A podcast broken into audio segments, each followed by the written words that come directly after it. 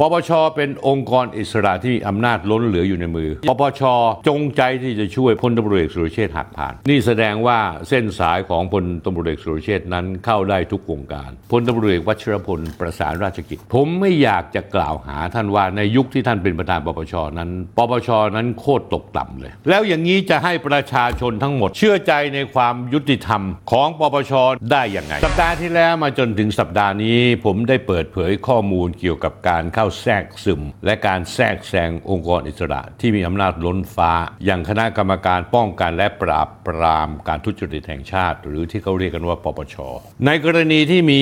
คลิปเสียงนายตำรวจใหญ่คือพลตำรวจเอกสุรเชษฐ์หักพานที่กล่าวอ้างว่าสนิทสนมกับหนึ่งในคณะกรรมการปปช.ที่เคยมีภาพลักษณ์ใสซื่อมือสะอาดอย่างคุณสุภาพปิยจิตติมาให้ท่านผู้ชมได้รับทราบจริงๆแล้วท่านผู้ชมรู้ไหมครับเรื่องอื้อเฉาเฉาเกี่ยวกับปปช.นั้นไม่ใช่มีเรื่องนี้เรื่องแรกอย่างที่ผมกล่าวไปก็ว่าก่อนหน้านี้ยังมีเรื่องของนายประหยัดพวงจำปาอดีตรองเลขาธิการปปช.ถูกไล่ออกจากราชการกรณีตัวเองภรรยาร่ำรวยผิดปกติแจงหนี้สินและทรัพย์สินจำนวนหกร้อยห้าสิบแปดล้านบาทปปช.เองก็มีเรื่องด่างพร้อยอยู่หลายเรื่องกรณีแหวนมารดานาฬิกาเพื่อนของพลเอกประวิตรวงษ์สุวรรณที่ปปช.ชี้ว่าไม่มีความผิดกรณีจงใจยื่นบัญชีแสดงรายการทรัพย์สินและหนี้สินด้วยข้อความอันเป็นเท็จโดยพลตำรวจเอกวชิรพลประสานราชกิจหรือที่เขาเรียกว่าบิ๊กกุ้ยประธานปปช.พยายามปกปิดรายละเอียดการสืบสวนสอบสวนนี้มาตลอดแม้ว่าล่าสุดสัปดาห์ที่ผ่านมาวันที่สิบสองมกราคมสองพันห้าร้อยหกสิบ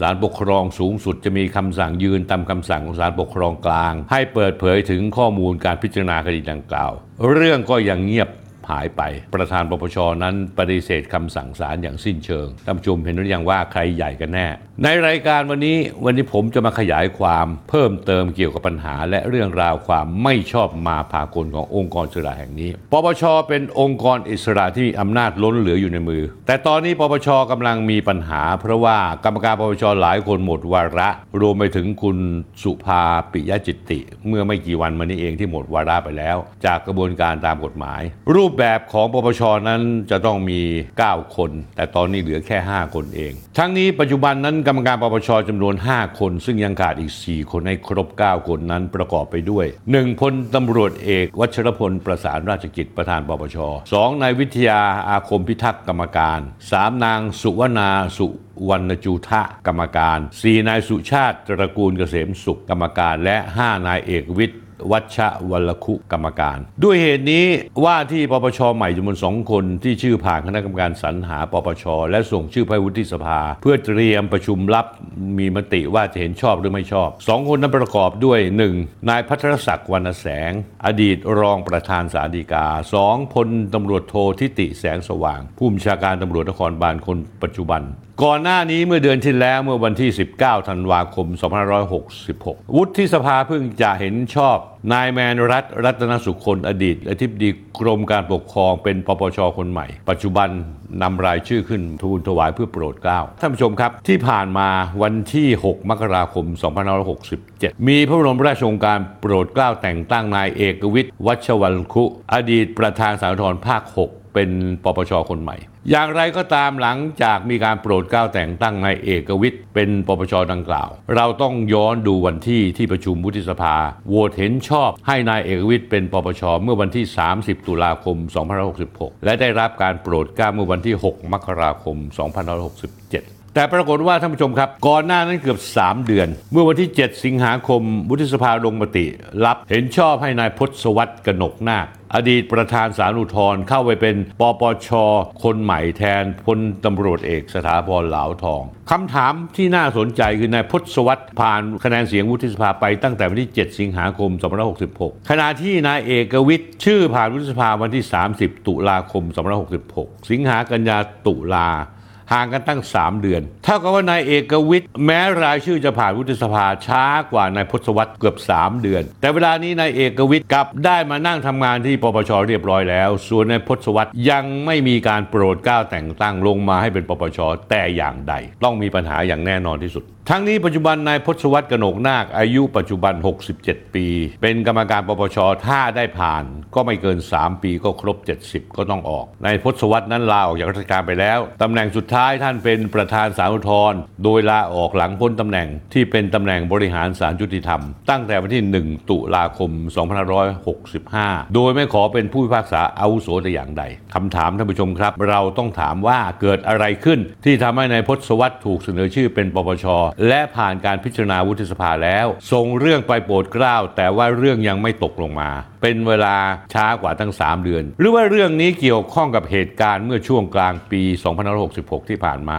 คือประมาณเดือนมิถุนายนสองพันห้าร้อยหกสิบหกคือกรณีสื่อข่าวสื่อต่างๆเสนอข่าวเรื่องนายสรวิทย์ลิมปรังสีโฆษกศาลยุติธรรมออกมาเปิดเผยว่าท่านประธานศาลอุทธรณ์ในเวลานั้นมีคำสั่งแต่งตั้งคณะกรรมการสอบสวนข้อเท็จจริงในกรณีที่มีการยื่นหนังสือร้องขอความเป็นธรรมทางคดีต่อประธานศาลอุทธรณ์จากอดีตแกนนำกปส.รายหนึ่งถึงการพิจารณาตัดสินคดีแกนนำกปส.ที่ศาลอาญาที่เป็นศาลชั้นต้นได้มีคำพิพากษาเมื่อวันที่ยี่สิบสี่กุมภาพันธ์สองพันห้าร้อยหกสิบสี่ลงโทษจำคุกแกนนำกปส.โดยไม่รอลงอาญาสิบห้ารายและคดีปัจจุบันอยู่ในระหว่างการพิจารณาของศาลอุทธรณ์กรณีดังกล่าวท่านผู้ชมครับมีการร้องเรียนว่ามีผู้พิพากษาระดับสูงในศาลอุทธรณ์สองนายท่านได้เรียกร้องค่าตอบแทนในการช่วยเหลือการพิจารณาคดีในขั้นอุทธรณ์การเจรจาดังกล่าวได้ไปเจรจากันที่เขาใหญ่มีการเร่งรัดจ่ายเงินก่อนในวันที่สามสิบกันยายนสองพันห้าร้อยหกสิบห้าปีที่แล้วก่อนที่ท่านผู้พิพากษาท่านนั้นจะหมดวาระที่ขณะนี้ขณะที่การสอบสวนข้อร้องเรียนดังกล่าวของศาลยังไม่แล้วเสร็จมีข่าวก่อนหน้านั้นว่าผู้พิพากษาสองคนที่ถูกร้องเรียนนั้นคนหนึ่งลาออกจากราชการไปแล้วเดาเอาเองก็แล้วกันว่าใครอีกคนหนึ่งยังรับราชการอยู่จนมีการต่อจิ๊กซอทั้งสองกรณีเข้าหากันถึงสาเหตุที่ยังไม่มีการโปรดเกล้าแต่งตั้งนายพศวรรษกนกนาคเป็นปปช.คนใหม่เรื่องยังคงคาอยู่ที่คณะองคมนตรีซึ่งไม่ผ่านให้ผมเข้าใจเช่นนั้นนะครับที่สำคัญคือนายพศวรรษมีเรื่องเล่าลือกันหนักหนาจากวงราชการว่าท่านมีความสนิทสนมกับพลตำรวจเอกสุรเชษฐ์หักพานรองปปตรเป็นอย่างยิ่งพลตำรวจเอกสุรเชษฐ์นั้นมีส่วนออกแรงให้นายพศวรรษในการลงสมัครแข่งขันเป็นกรรมการปปช.ด้วยจนผ่านคณะกรรมการสรรหาทะลุวุฒิสภาง่ายดายแต่กลับต้องรอเกอร์เนื่องจากไม่มีการโปรดเกล้าลงมาสักทีอาจจะเป็นเพราะว่าคณะองคมนตรีชุดปัจจุบันมีอยู่หลายท่านรับทราบถึงปัญหาของท่านทศวรรษมากมายสมัยที่ท่านดำรงตำแหน่งเป็นประธานศาลอุทธรณ์ส่วนจะเกี่ยวเรื่องเกี่ยวกับการที่จะต้องมีการเรียกร้องเงินจากมารดาของแกนนำกปส.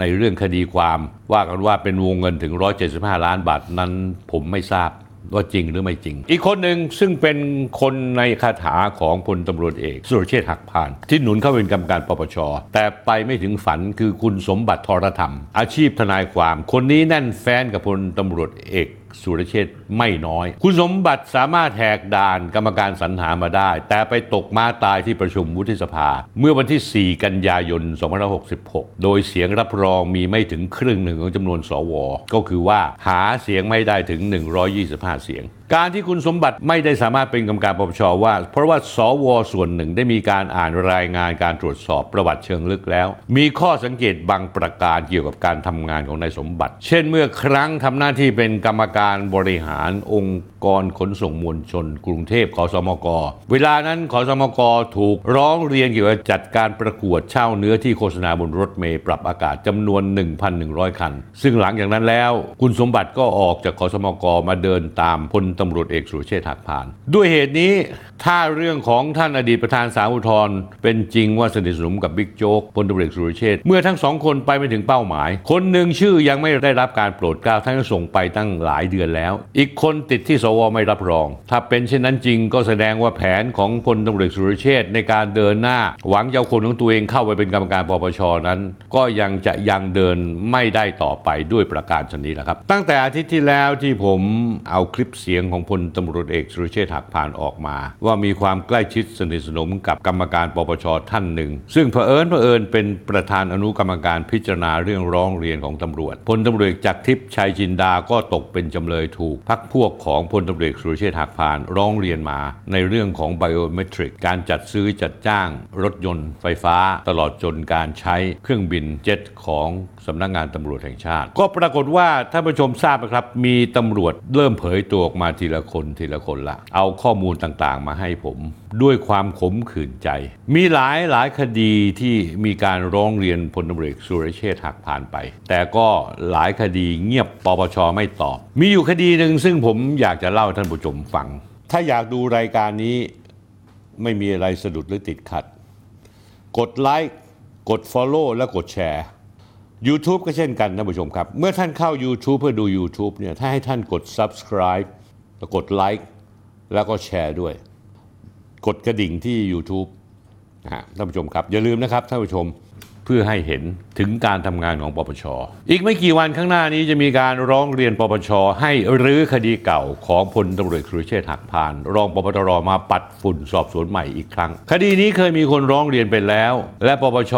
มีมติยุติการสอบไปแล้วแต่ผู้ร้องเรียนครั้งนี้บอกว่าการสอบสวนครั้งนั้นของปปช.มีลักษณะอคติและด่วนสรุปกรรมการให้น้ำหนักกับคำให้การของพยานซึ่งเป็นคนของพลตำรวจสุรเชษฐ์มากเกินไปอีกทั้งคดีนี้ยังไม่หมดอายุความจึงมีสิทธิ์จะร้องเรียนให้มีการสอบสวนอีกครั้งเอาละเรื่องนี้ย้อนกลับไปหน่อยคดีนี้เป็นกรณีร้องเรียนโดยนายเขตสยามนาวรังสีหนึ่งในเจ้าของร้านคาราโอเกะชื่อดังในจังหวัดนครพนมกล่าวหาว่าพลตำรวจเอกสุรเชษฐ์หักพานสมัยเป็นผู้กำกับสามกองบังคับการปราบปรามการค้ามนุษย์กองบัญชาการตำรวจสอบสวนกลางสำนักงานตำรวจแห่งชาติในช่วงปีสองพันห้าร้อยห้าสิบสามกับสองพันห้าร้อยสิบสี่ สิบสองหรือสิบสามปีที่แล้วมาว่ามีพฤติการเรียกรับเงินจากร้านคาราโอเกะทั่วภาคอีสานตอนบนหลักฐานมีทั้งรายการโอนเงินตรงเลยนะท่านผู้ชมเข้าบัญชีของพลตำรวจสุรเชษฐ์หักพานไม่ได้ผ่านบัญชีม้าเพราะสมัยนั้นบัญชีม้าไม่มีไม่ได้ใช้วิธีการอำพรางทางการเงินใดๆซับซ้อนจากการ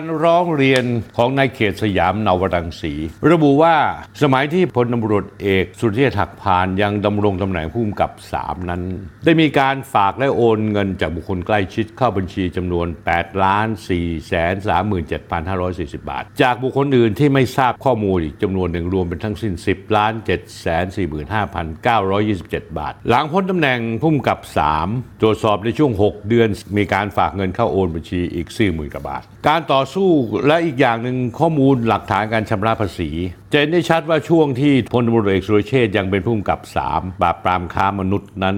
ได้มีการเสียภาษีเงินได้ สองพันสี่ร้อยสี่สิบเก้า มีรายได้สองแค่ สองแสนแปดหมื่นสองพันเจ็ดร้อยเก้าสิบ บาทปีสองพันห้าร้อยห้าสิบสองรายได้ สี่แสนสี่หมื่นเก้าพันหกร้อยแปดสิบเจ็ด บาทในการต่อสู้คดีนั้นพันตำรวจเอกสุรเชษฐ์หรือในยศปัจจุบันพลตำรวจสุรเชษฐ์นั้นได้อ้างว่าเศรษฐแต้มอุดรธานีหรือนายชินรัตน์วัฒนกูลเป็นพยานเอกซึ่งในคำร้องนั้นระบุว่านายชินรัตน์วัฒนกูลเนี่ยผู้ประกอบการรถบรรทุกเป็นคนรวบรวมเงินเข้าบัญชีให้แล้วก็อ้างว่าได้สร้างเรื่องว่ารู้จักกันมาตั้งแต่พันตำรวจเอกสุรเชษฐ์เป็นนักเรียนในร้อยตำรวจอุปการะดูแลเหมือนบุตรบุญธรรมเพื่อให้สมเหตุสมผลในการให้หรือโอนเงินเข้าบัญชีพันตำรวจเอกสุรเชษฐ์จำนวนมากแต่จากการสืบสวนปรากฏพยานหลักฐานชัดเจนว่าทั้งสองคนเพิ่งจะรู้จักกันเมื่อประมาณกลางปีสองพันห้าร้อยห้าสิบสองโดยการแนะนำของดาบตำรวจชัชวาลพิมพ์ชัยพลตำรวจเอกสุรเชษฐ์ได้อ้างนายเสียดแต้มอุดรธานีเป็นพยานปากเอกท่านผู้ชมรู้จักเสียดแต้มดีไหมเสียดแต้มเนี่ยจำได้ไหมเป็นคนคนเดียวกันกับเจ้าของบ้านห้าหลังในซอยวิภาวดีรังสิตหกสิบกรุงเทพหลังสโมสรตำรวจซึ่งตำรวจชุดปราบปรามอาชญากรรมทางเทคโนโลยีสารสนเทศสำนักงานตำรวจแห่งชาติหรือว่า พี ซี ที ห้า ได้นำหมายค้นและหมายจับของศาลฎีกากรุงเทพใต้เข้าไปขอตรวจค้นเมื่อวันที่ยี่สิบห้ากันยายนสองพันห้าร้อยหกสิบหกในข้อหามีความเชื่อมโยงเกี่ยวกับธุรกิจการพนันออนไลน์และฟอกเงินแต่เมื่อตรวจสอบชื่อเจ้าของบ้านที่ค้นกลับไม่ใช่บ้านของพลตำรวจสุรเชษฐ์หักพานเจ้าของบ้านตัวจริงทั้งห้าหลังคือเฮียแต้มอุดรธานีเจ้าพ่อบริษัทธุรกิจขนส่งและธุรกิจก่อสร้างรายใหญ่ในจังหวัดอุดรธานีผมเอารูปขึ้นให้ดูนะฮะซึ่งในตอนเข้าค้นครั้งแรกนั้นพลตำรวจสุรเชษฐ์ก็อ้างมีคำพูดเสร็จว่านี่ทั้งหมดเป็นบ้านของเขาเองแต่กลายเป็นสืบไปสืบมากลายเป็นบ้านเสียแต้มพลตำรวจสุรเชษฐ์ให้เสียแต้มอ้างบอกว่าเป็นคนกลางนำเงินของบริษัทสุรเชษฐ์ไปปล่อยกู้กับเจ้าของร้านคาราโอเกะภาคอีสานซึ่งเสียแต้มให้การกับปปช.ว่าเงินที่โอนเข้าบัญชีพลตำรวจเอกสุรเชษฐ์นั้นครั้งละเป็นแสนหลายแสนหรือบางครั้งหลักล้านนั้นเป็นเงินจากธุรกิจปล่อยกู้ไม่ใช่เงินที่เจ้าของร้านคาราโอเกะส่งสวยให้บิ๊กโจ๊กแต่อย่างใดท่านผู้ชมครับท่านผู้ชมเชื่อหรือเปล่าปปช.เชื่อในคำพูดของเสียแต้มพูดแค่นี้เชื่อเลยไม่ได้ดูเงินที่เข้า และที่สำคัญที่สุดท่านผู้ชมครับสั่งยุติการสอบสวนข้อกล่าวหาเพราะเชื่อคำให้การของคนใกล้ชิดพลเอกสุรเชษฐ์ปปช.เองก็ยังไม่คิดที่จะสอบสวนเอาผิดต่อข้อหาพลตำรวจเอกสุรเชษฐ์ปล่อยกู้โดยมิชอบอีกต่างหากเป็นตำรวจแล้วมาปล่อยกู้เงินนอกระบบคือจิตใจต้องการจะช่วยจริงๆสำนวนนี้เนี่ยยุติลงในยุคคสช.เรืองอำนาจยุคนั้นพลเอกสุรเชษฐ์นั้นกับพลเอกประวิตรวงษ์สุวรรณนั้นเป็นลุงเป็นหลานกันอย่างใกล้ชิดช่วยเหลือกันมาตลอดและคดีสวยคาราโอเกะยังมีเรื่องราวที่เป็นเงื่อนงำตามมาอีกเมื่อนายเขตสยามเนาวะรังสีผู้ร้องเรียนเกิดตายอย่างกระทันหันผู้ร้องเรียนตายแล้วนะแล้วมีตำรวจระดับรองผู้การคนหนึ่งเข้าร้องเรียนให้มีการตรวจสอบค้นหาเบื้องหลังการตายพลเอกสุรเชษฐ์เลยแจ้งข้อหาหมิ่นประมาทมีหนำซ้ำยังส่งตำรวจคู่ใจอย่างพุ่มกับเปียกที่โดนคดีฟอกเงินคดีเว็บพนันพันตำรวจเอกเขมรินทร์พิษสมัยเข้าไปควบคุมการสอบพยานด้วยตัวเองที่สน.ปทุมวันรองผู้การดังกล่าวก็เลยฟ้องพันตำรวจเอกเขมรินทร์ผู้กำกับเปียกต่อศาลคดีอาญาทุจริตส่งคำโต้แย้งไปยังกายสูงสุดหน่วยงานอื่นแต่ยังไม่มีผลใดนี่แสดงว่าเส้นสายของพลตำรวจเอกสุรเชษฐ์นั้นเข้าได้ทุกวงการท่านผู้ชมรู้ไหมคดีมินนี่เจ้าของเว็บพนันและเครือข่ายฟอกเงินซึ่งมีเส้นเงินมาถึงลูกน้องพลตำรวจเอกสุรเชษฐ์คดีบางส่วนยังถูกส่งไปยังปปช.แล้วตอนนี้และมีข่าวมาว่าสำนวนคดีมินนี่ถูกส่งไปให้ลูกน้องในคาถาของอดีตปปช.คนหนึ่งที่รับปากจะดูแลให้จังหวะที่กรรมการปปช.ที่มีสายสัมพันธ์แนบแน่นกับพลเอกสุรเชษฐ์หมดวาระไปสองคนผู้มากบารมีลุงป้อมพลเอกประวิตรวงษ์สุวรรณถึงยุคขาลงอาทิตย์อัสดงในวงการเมืองแล้วผู้ร้องเรียนรายนี้ก็เลยเกิดความหวังว่าปปช.จะใจกล้าช่วยกำจัดการทุจริตของวงราชการอย่างเด็ดขาดผมมีคำพูดที่จะฝากท่านประธานปปช.นิดหนึ่งพลตำรวจเอกวชิรพลประสานราชกิจท่านขึ้นมาเป็นประธานปปช.ได้ในยุคที่คสช.เข้ามามีอำนาจท่านเป็นคนที่ใกล้ชิดสนิทสนมกับพลเอกประวิตรวงษ์สุวรรณมากเคยนั่งอยู่หน้าห้องพลเอกประวิตรวงษ์สุวรรณก็เลยไม่ประหลาดใจที่คดีแหวนคดีนาฬิกาเพื่อนมันถึงเงียบสนิทคุณวัชรพลครับคดีสวยคาราโอเกะนี้ก็อีกเป็นคดีหนึ่งดูตามหลักฐานที่เขาร้องเรียนมาแล้วเนี่ยปปช.จงใจที่จะช่วยพลตำรวจเอกสุรเชษฐ์หักพานคุณวัชรพลเคยเป็นตำรวจมาก่อนไม่เอะใจบ้างเลยเลยว่าการฟังคำให้การของพยานของพลตำรวจเอกสุรเชษฐ์เพียงฝ่ายเดียวมันไม่ใช่วิธีการสอบสวนและสืบสวนที่แท้จริงคุณวัชรพลกำลังจะเกษียณอายุตามวาระคุณจะครบเก้าปีในสิ้นเดือนกันยายนนี้อีกไม่ถึงเก้าเดือนคุณก็หมดวาระแล้วช่วงที่คุณเป็นประธานปปช.นั้นคุณรับใช้การเมืองอย่างเต็มที่ว่ากันว่าในยุคหนึ่งพรรคพลังประชารัฐต้องการสสต่างพรรคชวนให้เขามาเข้าพรรคด้วยถ้าใครไม่มาตัวสสนั้นหรือญาติพี่น้องแม่งโดนปปช.สอบทันทีเพราะนักการเมืองท้องถิ่นหรือนักการเมืองระดับชาตินั้นล้วนแล้วแต่มีเรื่องที่มีชนักปักหลังอยู่ตลอดเวลาเป็นการบีบให้นักการเมืองต่างๆพวกนี้มาเข้าพรรคพลังประชารัฐไปคุณวัชรพลครับผมพูดตามเนื้อผ้าที่แท้จริงความจริงที่มีหนึ่งเดียวคนเขารู้กันหมดทั่วบางเก้าเดือนที่เหลือเนี่ยคุณวัชรพลคุณจะล้างตัวได้ยังไงที่จะให้ดูสะอาดลำพังแค่พลตำรวจเอกสุรเชษฐ์หักพานพูดจาออกเป็นคลิปต่อหน้า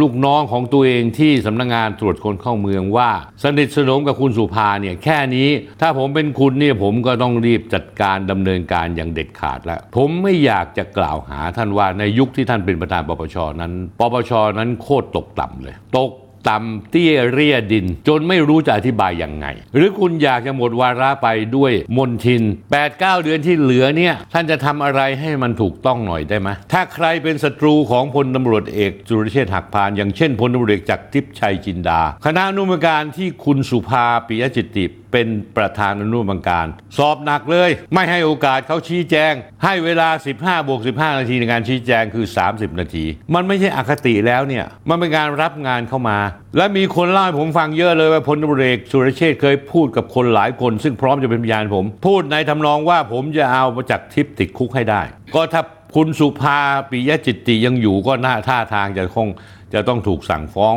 ก็คงไปหงายกันที่ศาลมีหนำซ้ำยังมีตำรวจอีกเยอะเลยที่ถูกกลั่นแกล้งโยกย้ายเนื่องจากไม่ทำตามคำสั่งใจเย็นๆครับท่านประธานปปช.ครับใจเย็นๆครับเรื่องที่เขาร้องเรียนพลตำรวจเอกสุรเชษฐ์ไปเนี่ยตั้งไม่รู้กี่เรื่องท่านผู้ชมรู้ไหมครับคุณวัชรพลรู้ไหมครับแม่เงียบกริบเลยแล้วอย่างนี้จะให้ประชาชนทั้งหมดเชื่อใจในความยุติธรรม หลักการที่ซื่อสัตย์ซื่อตรงของปปชในยุคพลตำรวจเอกวชรพลได้อย่างไงก่อนในเมื่อพลตำรวจเอกวชรพลประสานราชกิจนั้นเป็นเด็กหน้าห้องของพลเอกประวิตรและพลตำรวจเอกสุรเชษฐ์เป็นหลานรักทำงานแทนพลเอกประวิตรในหน้าที่ดูแลเรื่องตำรวจเจ้านายสายเดียวกันคนเดียวกันถ้าไม่ช่วยก็จะดูกระไรอยู่ไม่ใช่เหรอพลตำรวจเอกวชรพลครับคุณจะเจ็ดสิบแล้วเร็วๆนี้แล้ววาระคุณจะหมดเดือนกันยายนปีสองพันห้าร้อยหกสิบเจ็ดคุณจะจบอย่างที่คุณเป็นไปอย่างนี้หรือว่าคุณจะจบวาระคุณไปด้วยความซื่อตรงซื่อสัตย์ทำความจริงให้ปรากฏแล้วก็ยืนอย่างมั่นคงในหลักการทำให้องค์กรปปชนั้นมีชื่อมีเสียงไม่ใช่วิ่งเต้นรับสินบนจากภายนอกรับเงินรับทองมามีเวลาให้คุณคิดครับและท่านกรรมการปปชที่มีอยู่ห้าท่านตอนนี้ถึงเวลาแล้วที่พวกท่านต้องนำความเปลี่ยนแปลงเข้ามาสู่กระบวนการพิจารณาของปปชใครก็ตามเสนอข้อมูลอะไรมาเพื่อจะให้ชี้มูลความผิดท่านต้องอ่านเอกสารก่อนส่วนข้อตกลงว่าจะส่งเอกสารมาให้ท่านก่อนที่จะมีการประชุมกรรมการกี่วันกี่อาทิตย์ก็ต้องตกลงกันไปก่อนแต่ท่านทุกคนทุกท่านต้องอ่านครับจะซักถามเจ้าของสำนวนไม่ได้เพราะว่าจะมีหลายจุดที่ท่านดูแล้วท่านอาจจะเห็นว่าท่านไม่เห็นเห็นด้วยท่านอาจจะเสนอให้เขากลับไปแก้ใหม่ในเมื่อท่านเองปปชเองทำตัวเหมือนอัยการท่านประธานและท่านกรรมการปปชทุกคนก็ต้องทำตัวเหมือน